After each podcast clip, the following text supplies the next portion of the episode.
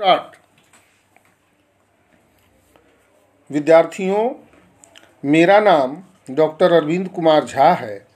मैं DAV public school श्रेष्ठ बिहार में हिंदी पढ़ाता हूँ। इस एपिसोड में मैं मीराबाई के पद के संदर्भ में आपसे बातचीत करूँगा। मध्यकालीन भक्ति आंदोलन की प्रेरणा ने जिन भक्त कवियों को जन्म दिया उनमें मीराबाई का विशिष्ट स्थान है तत्कालीन राजनीतिक और पारिवारिक दुखों से मुक्ति पाने के लिए मीरा राजमहल छोड़कर वृंदावन में संतों के साथ कृष्णमय हो गई थीं।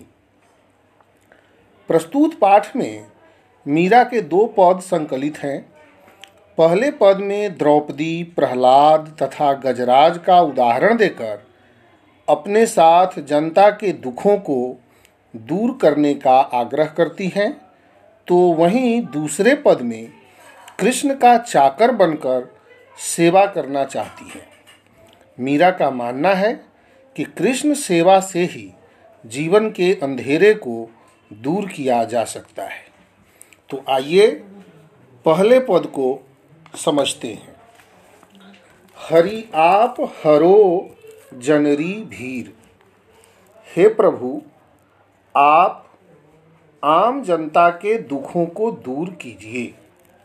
द्रौपदीरी लाज राखी, आप बढ़ायो चीर। आपने भरी सभा में द्रौपदी को वस्त्र बढ़ाकर उसकी लाज की रक्षा की थी।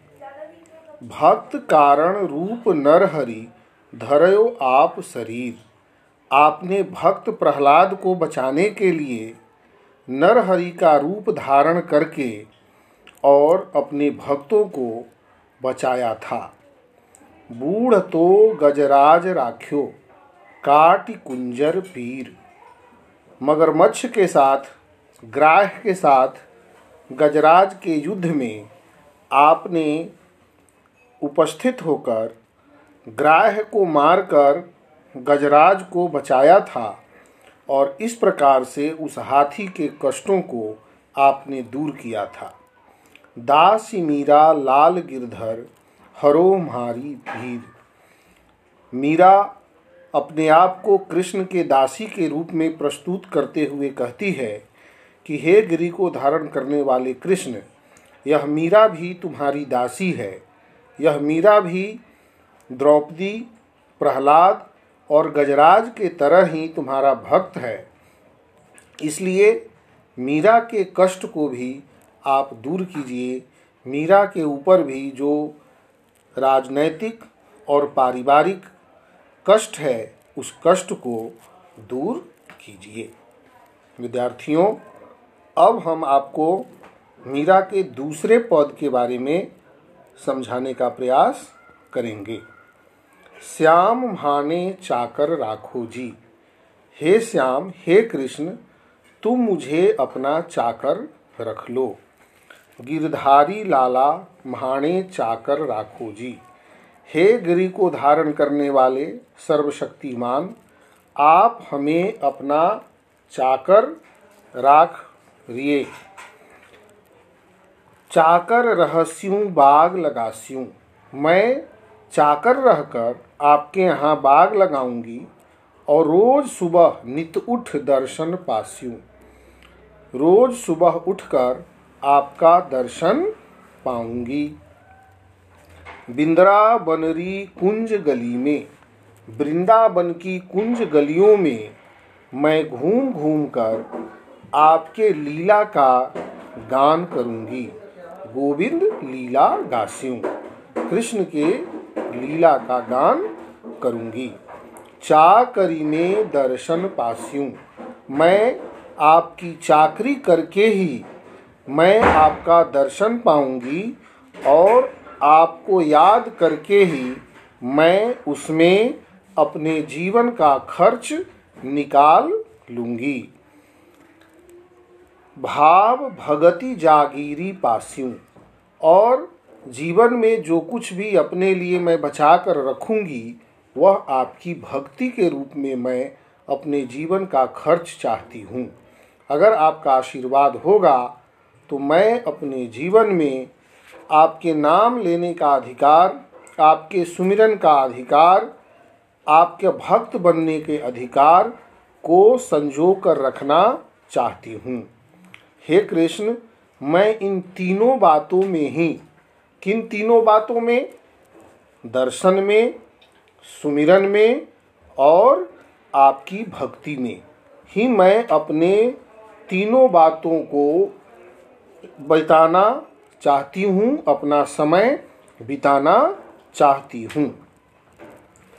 मोर मुकुट पीतांबर सोहे। हे कृष्ण, तुम्हारा वह स्वरूप अपने मन में हम बसा कर रखे हैं जिसमें आप मोर के मुकुट पहने हुए हैं, गले में बजयंती फूल का माला धारण किए हुए हैं, वृंदावन में आप गाय चराते हैं और आप ग्वाल बालों के साथ मन को मोहने वाली बंसी बजाते रहते हैं। ऊँचा ऊँचा महल बनावा, बिच बिच राखूं बारी। वृंदावन की गलियों में ऊँचे ऊँचे महल बनाकर उसके बीच बीच में छोटी छोटी मैं झरोखे बनाऊँगी और उन्हीं झरोखों से मैं आपको देखूँगी। सावनियारा दर्शन पासियों उन झरोखों से मैं अपने सांवले सलोने कृष्ण का दर्शन पाऊँगी। पहर कुसुम्बी साड़ी। कुसुम्ब के रंग की साड़ी पहनकर, गेरुआ वस्त्र पहनकर, गेरुआ वस्त्र बच्चों, त्याग और बलिदान का प्रतीक है। भक्ति में सबसे पहली जो शर्तें हैं, वह यही है कि अपने आप को ईश्वर के प्रति त्याग कर देना, ईश्वर के प्रति बलिदान कर देना। यानी एक भक्त के मन में किसी तरह का अहंकार नहीं होता, उसका अपना कोई अस्तित्व नहीं होता। इसलिए मीरा कहती है कि, हे कृष्ण, मैं गेरुए रंग का वस्त्र पहनकर वृंदावन के ऊँचे ऊँचे मकानों में के झरोखों से तुम्हें देखूँगी। आधी रात प्रभु दर्शन दीजियो। हे कृष्ण, अगर आप हमें आधी रात को भी दर्शन देने के लिए समय देंगे, तब भी मैं यमुना जी के तट पर आ जाऊँगी। मीरा रा प्रभु गिरधर नागर। मीरा कहती है कि, हे गिरी को धारण करने वाले प्रभु हे नगर में निवास करने वाले प्रकृष्ण, हमारे हृदय में घना अंधेरा छाया हुआ है और हम अपने उस घने अंधेरे को दूर करने के लिए आपके ऊपर निर्भर करते हैं और जिस समय आप हमें बुलाएँगे, उस समय हम आपके पास आ जाएँगे। हे कृष्ण, यह हमारी आपसे निवेदन है और यह हमारा आपसे विनती है। इसलिए आप हमें अपना चाकर बना लीजिए और हम आपकी चाकरी करके ही अपने जीवन को मैं सुरक्षित समझ पाऊँगी। विद्यार्थियों, मुझे उम्मीद है कि आप इस पद के सामान्य अर्थ को ठीक से समझ गए होंगे। अब मैं आपसे कुछ प्रश्न पूछेंगे। जिसका उद्देश्य यही है कि आपने इस पद को कितना समझा। तो पहला प्रश्न है कि मीरा हरि से अपनी पीड़ा हरने की विनती किस प्रकार की है? दूसरा प्रश्न है कि मीराबाई श्याम की चाकरी क्यों करना चाहती है? और तीसरा प्रश्न है कि मीरा कृष्ण के किस तरह के रूप को अपने हृदय में बसाना चाहती है? और चौथा प्रश्न है कि कृष्ण को पाने के लिए मीरा क्या क्या करना चाहती है?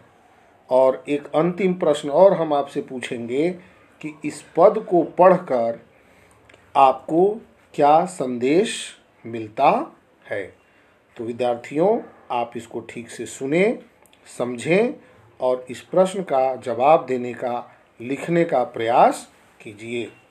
धन्यवाद।